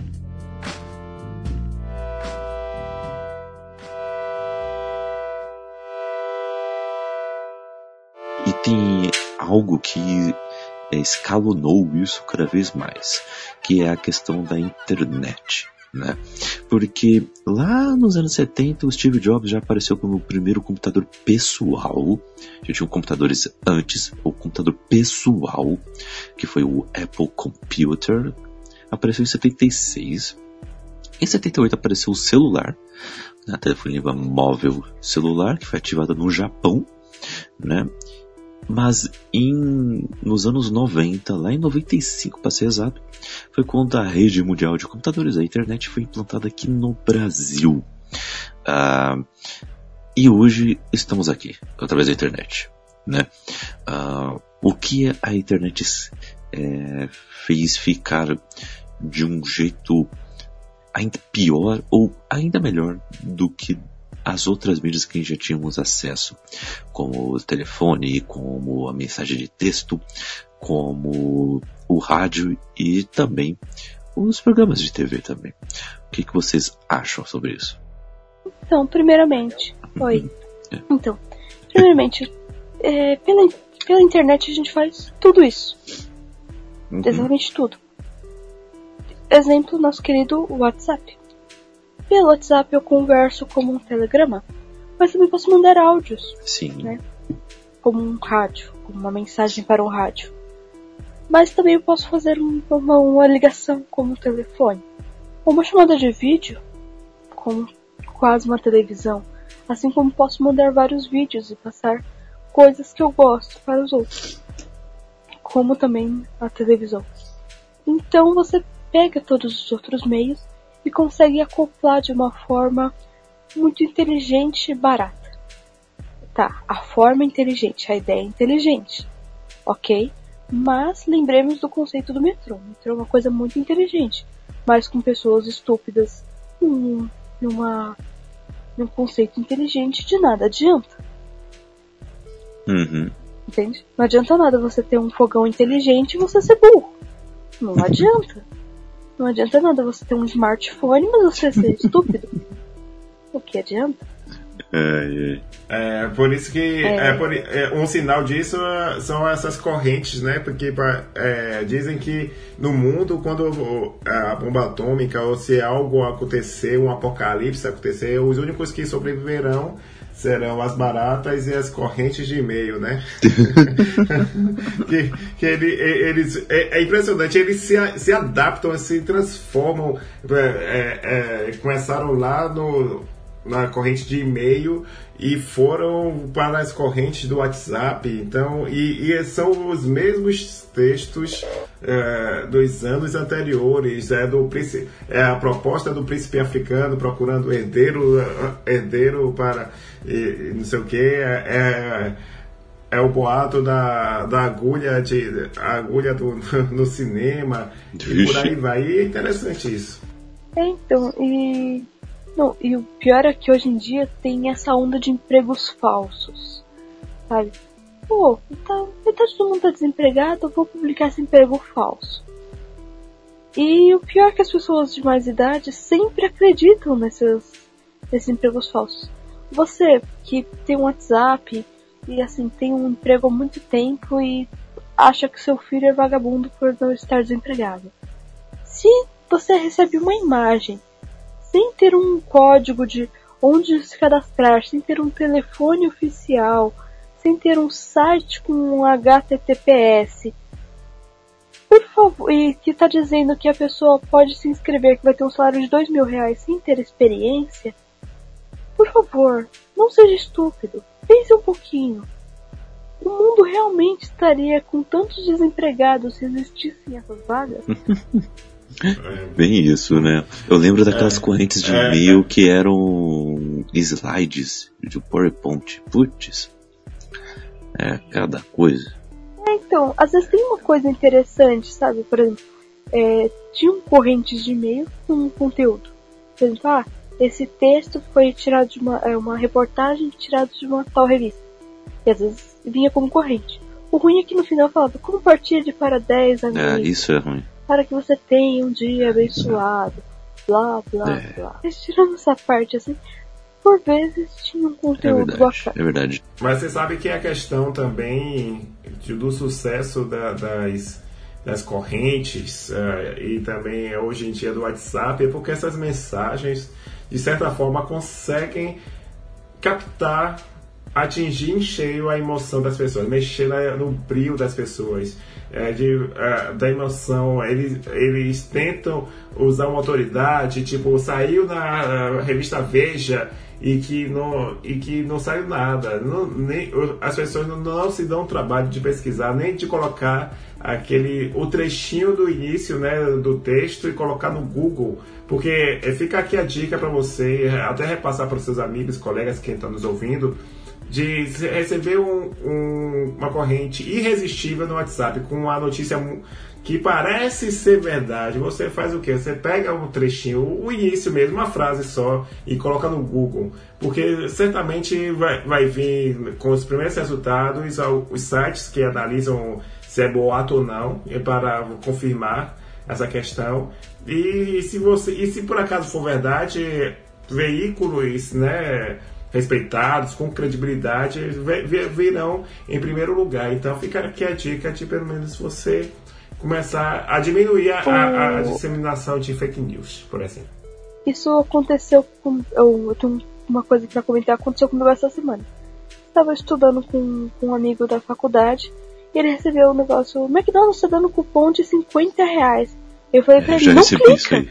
aí ele falou, por quê? Eu falei assim, já recebi. Não, não, tipo, pô, eu falei assim, deve ser vírus. É, eu falei, é vírus. Ele falou, como você sabe? Eu falei, eu não sei ainda. Mas põe no Google primeiro. A primeira coisa que você faz. Você não compartilha uma coisa sem antes pesquisar. E tá entendendo como volta tudo no que a gente já uhum. falou? A gente não pesquisa. A gente tem um pouquinho de curiosidade. Você recebe uma coisa e você passa pro outro volta no pão engorda. Olha só, Raquel, Raquel tá. Pô, pão engorda, vou passar pro outro. Aqui, uh, trazendo como exemplo exemplos anteriores dela o mesma, entendeu? E comentando exemplos que ela mesma deu. Isso aqui está ah. parecendo aqueles livros de tese, Gente, sabe? Isso... é o C.S. Lewis escrevendo Os Quatro Amores. Porque eu disse tal coisa, porque eu vou dizer, porque eu disse, porque eu vou dizer. Porque, cara, você já disse. É bem isso.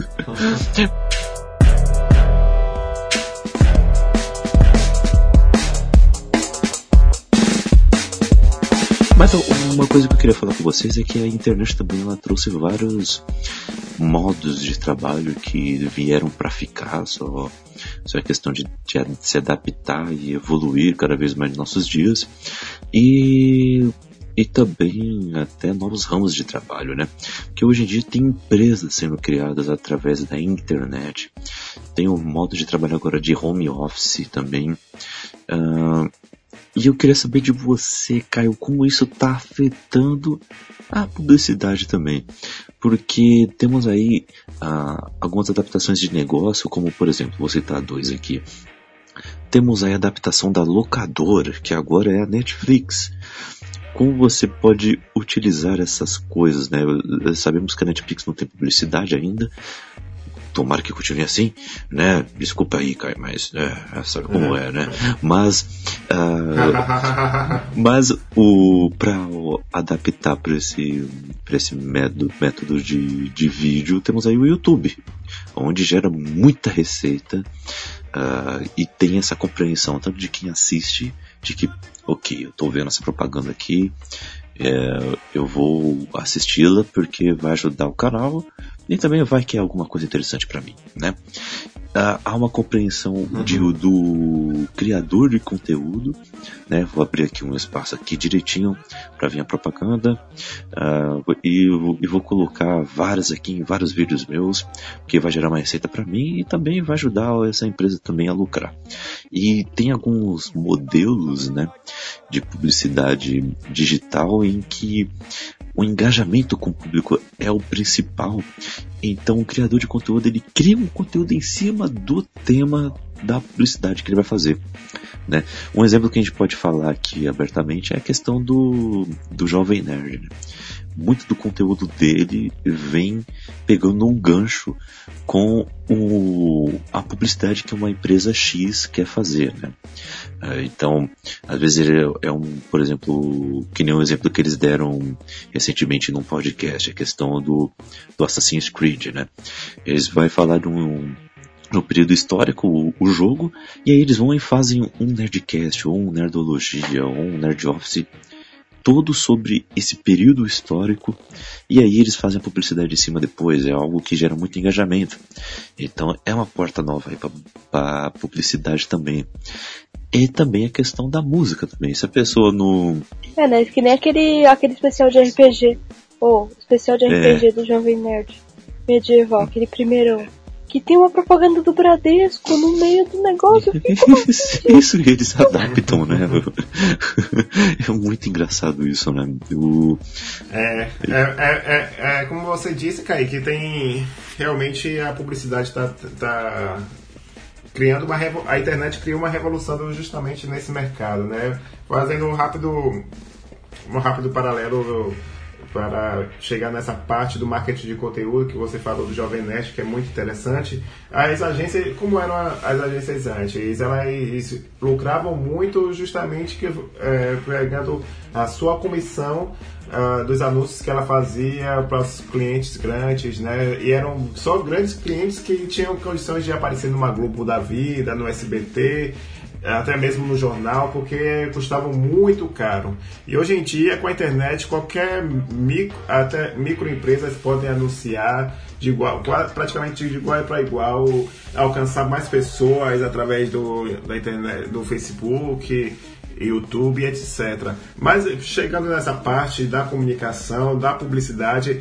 aí as agências agora não estão ganhando tanto quanto antigamente, agora estão tendo que fazer ver novas formas de ganhar. Quem está ganhando mesmo são os produtores de conteúdo, como você disse. Ah, quando o canal do YouTube, você que está nos ouvindo, se você não sabia, saiba que quando você pula aqueles 5 segundos, eu sei que é chato, mas é, se for um canal pequeno, vale a pena você assistir pelo menos até a metade, que já retabiliza. Na verdade, já retabiliza nos primeiros, depois dos depois que você fica um pouquinho, lá para uns 8, 10 segundos de anúncio, já rentabiliza.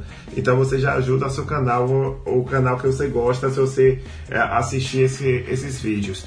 Então teve essa revolução e para justamente driblar essa, é, é, essa, essa galera que usa o Adblock, né? Que é o, a extensão que faz com que você não, não veja anúncios e, consequentemente, o produtor de conteúdo não ganhe dinheiro, eles é, recorrem ao marketing de conteúdo, que é aquela publicidade nativa, aquela publicidade que se incorpora ao conteúdo, que fica tão, tão agradável que você que, é, que não incomoda o público. Tanto é que tem pesquisas. Eu vou, vou puxar a sardinha, Kaique, para a nossa, nossa mídia querida, podcast tem pesquisas que quase 91% dos ouvintes não se incomodam com anúncios em podcast, porque já a maioria das vezes, a grande maioria, se você foi os, os grandes, né, que tem essa, esse privilégio de ter, receber anunciantes, na maioria das vezes, ou no mínimo, a marca tem a ver com que a, a, o, o, produtor de conteúdo acredita, né?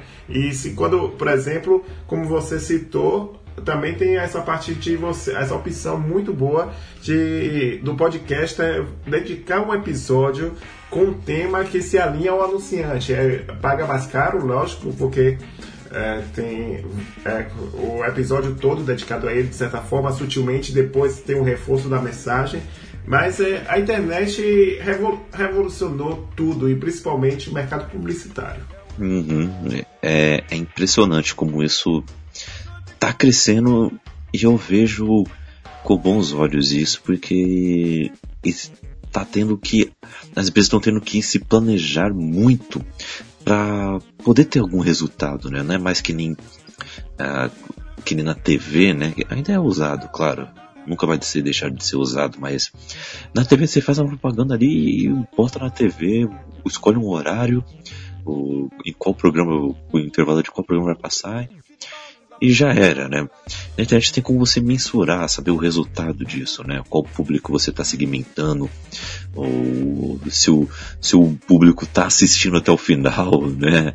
É o, o exemplo que a gente está falando aqui, né? Se o, o quando as pessoas estão clicando naquele link, entrando no seu site, quando, as, quando essas pessoas que entraram no link, quantas que foram até o final do processo de compra, dá para você mensurar muitos dados na internet coisas que estão fazendo as empresas se planejarem melhor para fazer isso. E tanto consumidores como clientes têm só a ganhar com isso, né? Uh, e, e Raquel, o que, que você acha sobre esse tipo de publicidade aí na, na internet, inclusive sobre essas, uh, esses novos estilos de vida, né? Essas novas profissões que estão surgindo com isso. Né? É, você sabe que publicidade é um assunto que eu manjo muito. Não é algo. Eu realmente fujo das publicidades, sinto muito, gente. Eu tenho, faço mais pra pular anúncio. Ah, não porque eu não gosto de você, não quero que você não tenha dinheiro, não é isso. É que os comerciais estão muito ruins, eles estão muito fracos. E quase todos têm músicas ruins. O Spotify tem comercial, tudo tem comercial, tudo tem comercial. E, e assim, o sistema Android de celulares tudo tem comercial. A Bíblia tem comercial. A Bíblia! Como que a Bíblia tem comercial? Tá escrito pra, pra, pra baixar o Uber. A Bíblia? Como assim? Você vai entrar no, no Instagram, parece uma coisa enorme pra você é, pedir um táxi, pra você abaixar o iFood, sabe? Caramba! Quanta propaganda! Eu. Então, como eu disse, tem esse lado muito ruim, que talvez seja o que mais induza as pessoas à compra, é ter esse lado inteligente, por exemplo.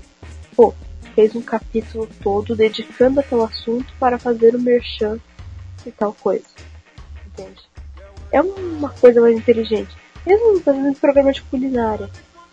Tem o, aquela coisa subliminar. Ah, por exemplo, a Nestlé patrocina essa pessoa. Então ela simplesmente mostrou a marca. Ela não pegou e falou, ah, eu tenho que usar isso aqui. Sutilmente você viu a marca você fala, poxa, se essa pessoa tá usando essa marca, quer dizer que você vai ficar gostoso com essa marca. É sutil, é subliminar. Não te trata como idiota. Apesar que, de, por vezes, você se faça mais de idiota com isso do que com a expositiva. Mas, né, ela não, não é aquela coisa, compre. Não, não tem um imperativo, não. É, é muito mais o.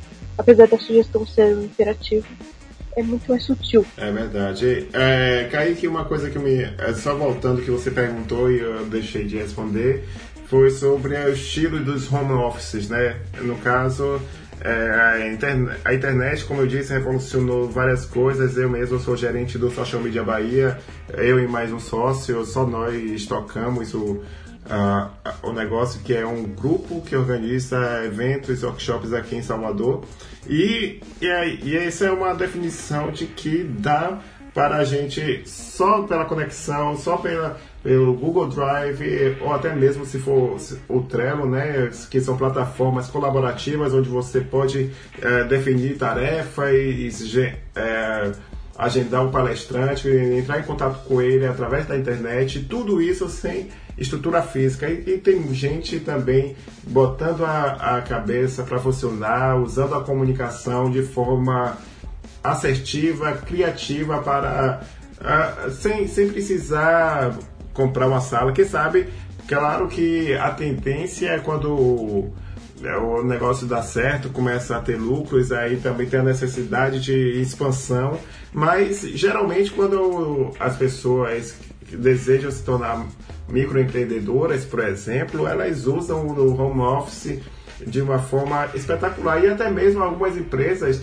como que também se envolve em comunicação digital, marketing digital, agências, é, eu já soube que tem alguns funcionários que também trabalham em home office, nem precisa ir para o escritório ou, ou precisa ir para o escritório apenas é, quando tem reunião presencial, porque a, a, o trabalho da publicidade é o quê? Criar peças, criar é, estratégias, campanhas que podem ser feitas tranquilamente com uma conexão Wi-Fi. Uhum.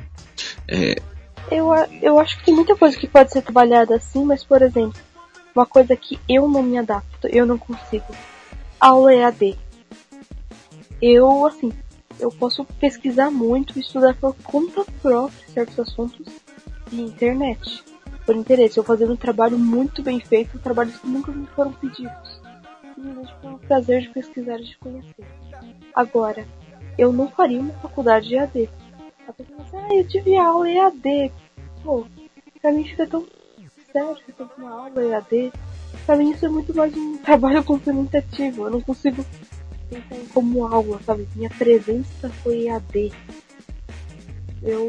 E eu tenho, por exemplo, eu tenho aulas que só em programas de computador.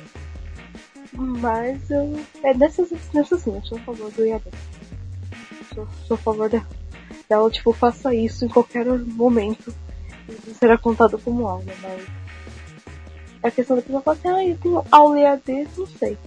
Até porque eu tive algumas aulas EAD pelo curso que eu fiz do Jovem Aprendi. Não acho muito, muita firmeza, não.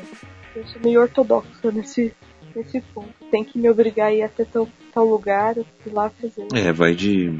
Vai de pessoa, né?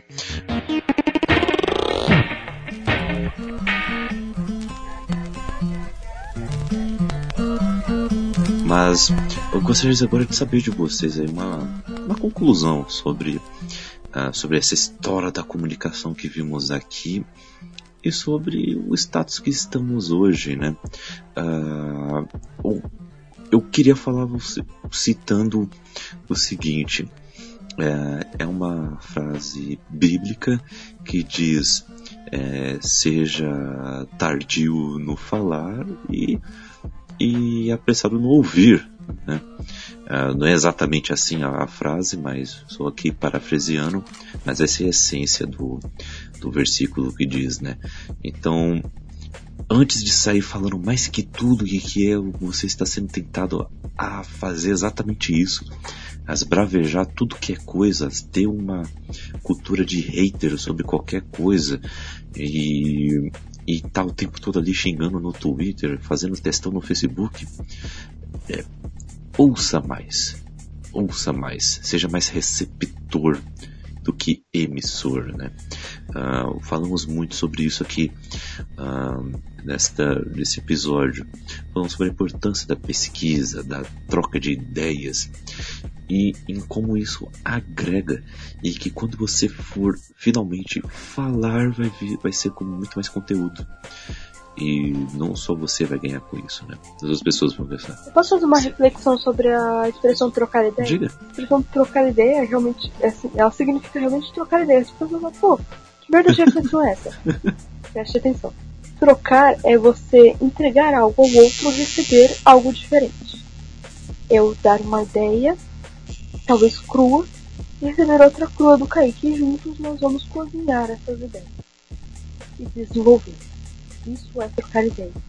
Você fica falando com códigos que o outro não entende e o outro da mesma forma ficar gritando de volta e falar que vocês trocaram ideia, não é trocar ideia. Vocês continuaram fazendo ideia. Vocês não trocaram ideia. Hum. Então, é, primeiramente, é, não é falar, ai, você, então eu não entendo tal palavra que a pessoa diz. Tá bom. Talvez ela esteja falando pra você não entender simplesmente porque é difícil. Ok. Não é muito legal fazer isso. Mas você deve ter domínio sobre a sua própria vida.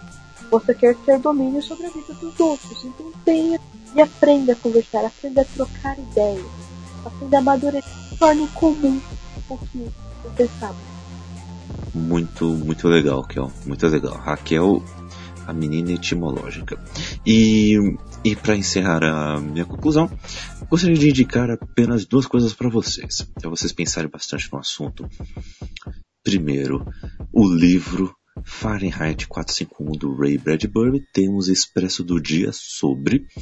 É um dos livros. Hum, é um daqueles livros que é para mudar a sua vida quando você lê. É, fala sobre a importância do livro, fala, fala sobre. faz uma crítica social à, à mídia da TV, inclusive. E e fala também sobre essa questão de, do, de você ser apressado, de você não refletir sobre as coisas.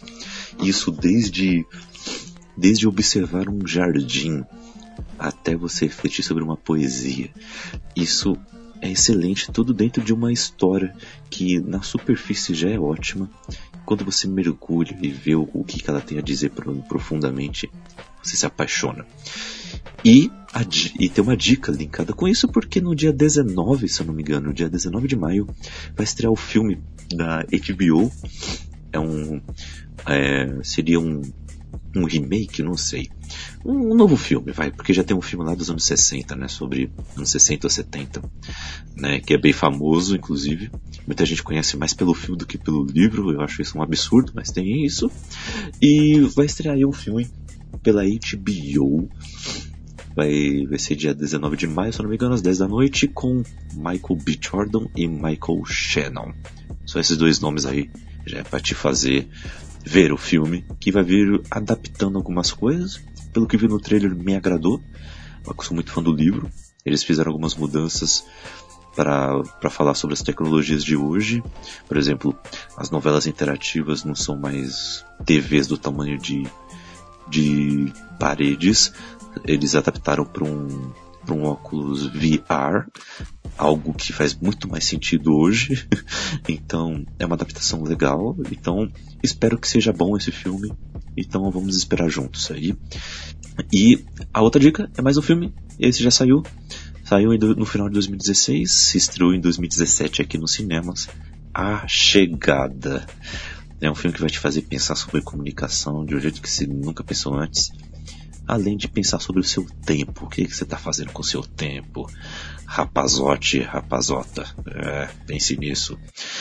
Ah, e Caio, vou primeiro abrir espaço aqui para o nosso convidado, Raquel, me desculpe.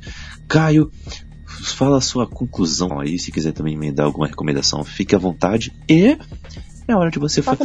É, é a hora de você fazer o, o seu merchan, seu jabá sobre o seu podcast, site, redes sociais tudo que desejar. Maravilha. Primeiramente, agradecer ao convite de vocês. Eu achei o papo sensacional, aprendi muito é, sobre esse debate, essa reflexão sobre comunicar. espero que os ouvintes gostem e também é, mudem alguns comportamentos através das dicas que demos então, como eu faço lá no Podcitário, que é um podcast que fala sobre publicidade, marketing digital e mídias sociais, toda semana eu tento colocar na quarta, no mais tardar quinta-feira, sobre podcast que resolve problemas de comunicação. Ou seja, é, eu trago convidados como Rosana Rema, que fez sobre produção de conteúdo do Twitter, e, e o episódio com Liliane Ferrari com como se tornar influenciadores digitais. Então, a proposta é te ajudar a colocar, a usar técnicas de publicidade, marketing digital, seja uh, no seu negócio ou seja na produção de conteúdo. E como eu faço lá, é, reflita sobre isso. Espero que vocês coloquem no papel. E eu quero colocar é, duas dicas. É, o livro eu acho que já deve ter é, badalado, mas é, eu gosto de reforçar que é Sapiens, que é um best-seller internacional do Yuval Harari. Então eu fiquei impressionado com o livro, de tanto o pessoal falar e tudo mais, é, eu, eu gostei e fica a minha recomendação. E é, acompanhando o sucesso do clipe This is America, né, do, é, do Childish Gambino, que é interpretado com, pelo Donald Glover, eu vou. Se você gostou desse clipe que fala sobre questões raciais e tudo mais, eu recomendo que você assista a série dele, de Donald Glover, Atlanta, que tem a primeira temporada na Netflix. Então pesquise e assista que vale muito a pena. E como eu recomendo lá no meu podcast, se você tiver alguma dúvida ou quiser refletir, comentar, é, manda um tweet para mim, arroba blogcitário, e se você quiser me seguir também no Instagram, é, arroba blogcitário também, e a página do Facebook, o mesmo, o mesmo nome. Então é isso, Kaique, muito obrigado pelo convite. Raquel, também gostei muito desse papo e fica aqui a minha participação. Massa, massa, Caio. Gostamos muito da sua participação também. Vai pintar aqui outras vezes também, viu? Olha só, eu tô guardando ah, seu Ah, valeu, quando quiser. Tem outras vezes também, é isso aí. e Raquel, feche com chave de ouro este podcast. Diga sua conclusão e recomendação, quiçá. Olha, é, eu acho que minhas conclusões ficaram bem claras durante a minha fala. Qualquer coisa é isso, mas responda o nosso post no Facebook, comente no, no, no site, faça o que quiser. Pode mandar um inbox no meu depois ficar comigo. Ou pode seguir no Twitter, né? Conversar com a gente no Booktime, mandar um sinal de fumaça que a gente responde. Mas, mas eu, minhas recomendações realmente são muito legais. Eu vou recomendar o livro que eu já comentei do Pierre alguma coisa, que é um francês, mas é um francês legal, que é o sobre a televisão, que vai trazer uma reflexão muito interessante, não só sobre a televisão, mas sobre as culturas de mídia, massa e vários tipos dessa comunicação. O livro Aprendendo Inteligência, do professor Pierre, né, da professor Pierre, que foi publicado pela Aleph, né, tem o nome de autoajuda, mas não é autoajuda, é um livro muito interessante, com muitas pesquisas e que abre muito a mente. E é um clássico, né, assim como o Kaique é, recomendou um clássico, vou recomendar outro, 1984, por causa de falar dessa comunicação e como ela pode ser mal feita e principalmente tem um monopólio da informação. Massa, aqui ó, massa, eu gostei. Eu gostei das recomendações, tanto as suas como a do Caio também. Gostei muito. Uh, e agora, para finalizar, comente aí, comente aí no post, em nosso site bookstimebrasil.com.br. Lá também você, você vai achar poemas, crônicas, críticas, resenhas e artigos exclusivos para você, incentivando a literatura e também refletindo sobre a nossa cultura pop em geral. Eu gostaria aqui de dar, fazer um destaque para o, o nosso colaborador, o nosso integrante, o, o Wellington Torres, que está escrevendo vários artigos excelentes. Ele que inclusive redigiu a pauta desse, desse nosso episódio. Ele que sugeriu o tema, inclusive, para falar a verdade. E ele escreveu um texto recentemente sobre a provável extinção das bancas de jornal. Texto excelente, está muito bom, me identifiquei com esse texto de diversas formas. É muito bom mesmo. Fica aqui o nosso parabéns para o Wellington e também incentivar vocês a ler os textos dele, ok? E também uh, temos outros quadros aqui em nosso Cappuccino Cast, que é uma grande casa cheia de grãos de café, tá? Temos nosso Expresso do Dia, que sai toda segunda-feira, ou pelo menos tentamos que saia toda segunda-feira, analisando um livro, um quadrinho, um mangá em específico. Analisamos ele todo profundamente e analisando a história e inclusive sobre o autor ou autora também, o que, que ele tem a dizer e o que ele disse a nós, né? E também já deixando algumas coisas prontinhas para vocês mandarem pra gente o que, que, ele disse a vocês também. Vamos bater esse papo aí, trocar uma ideia, lembrando aí das, das definições daquela etimológica. Ela agora tem um novo título aqui. Não são minhas, as definições não são minhas, etimologia. E temos também outros quadros, tá? Que pintam aqui eventualmente. Temos 24 frames por café, onde analisamos cada vertente do cinema, fotografia, direção, atuação. Temos também o nosso Nerd Rock Café, a playlist mais nerd deste planeta, em, em que é, é, trazemos playlists temáticas. O primeiro foi sobre viagens no tempo, e o último foi sobre o Oscar de melhor canção original. Então tem coisas novas chegando por aí, ok? E é isso. Uh, entre o nosso grupo no WhatsApp, o, o, nosso Cappuccino Lovers, clicando no link que está aí na descrição. Ficamos por aqui e ouça mais e depois fale.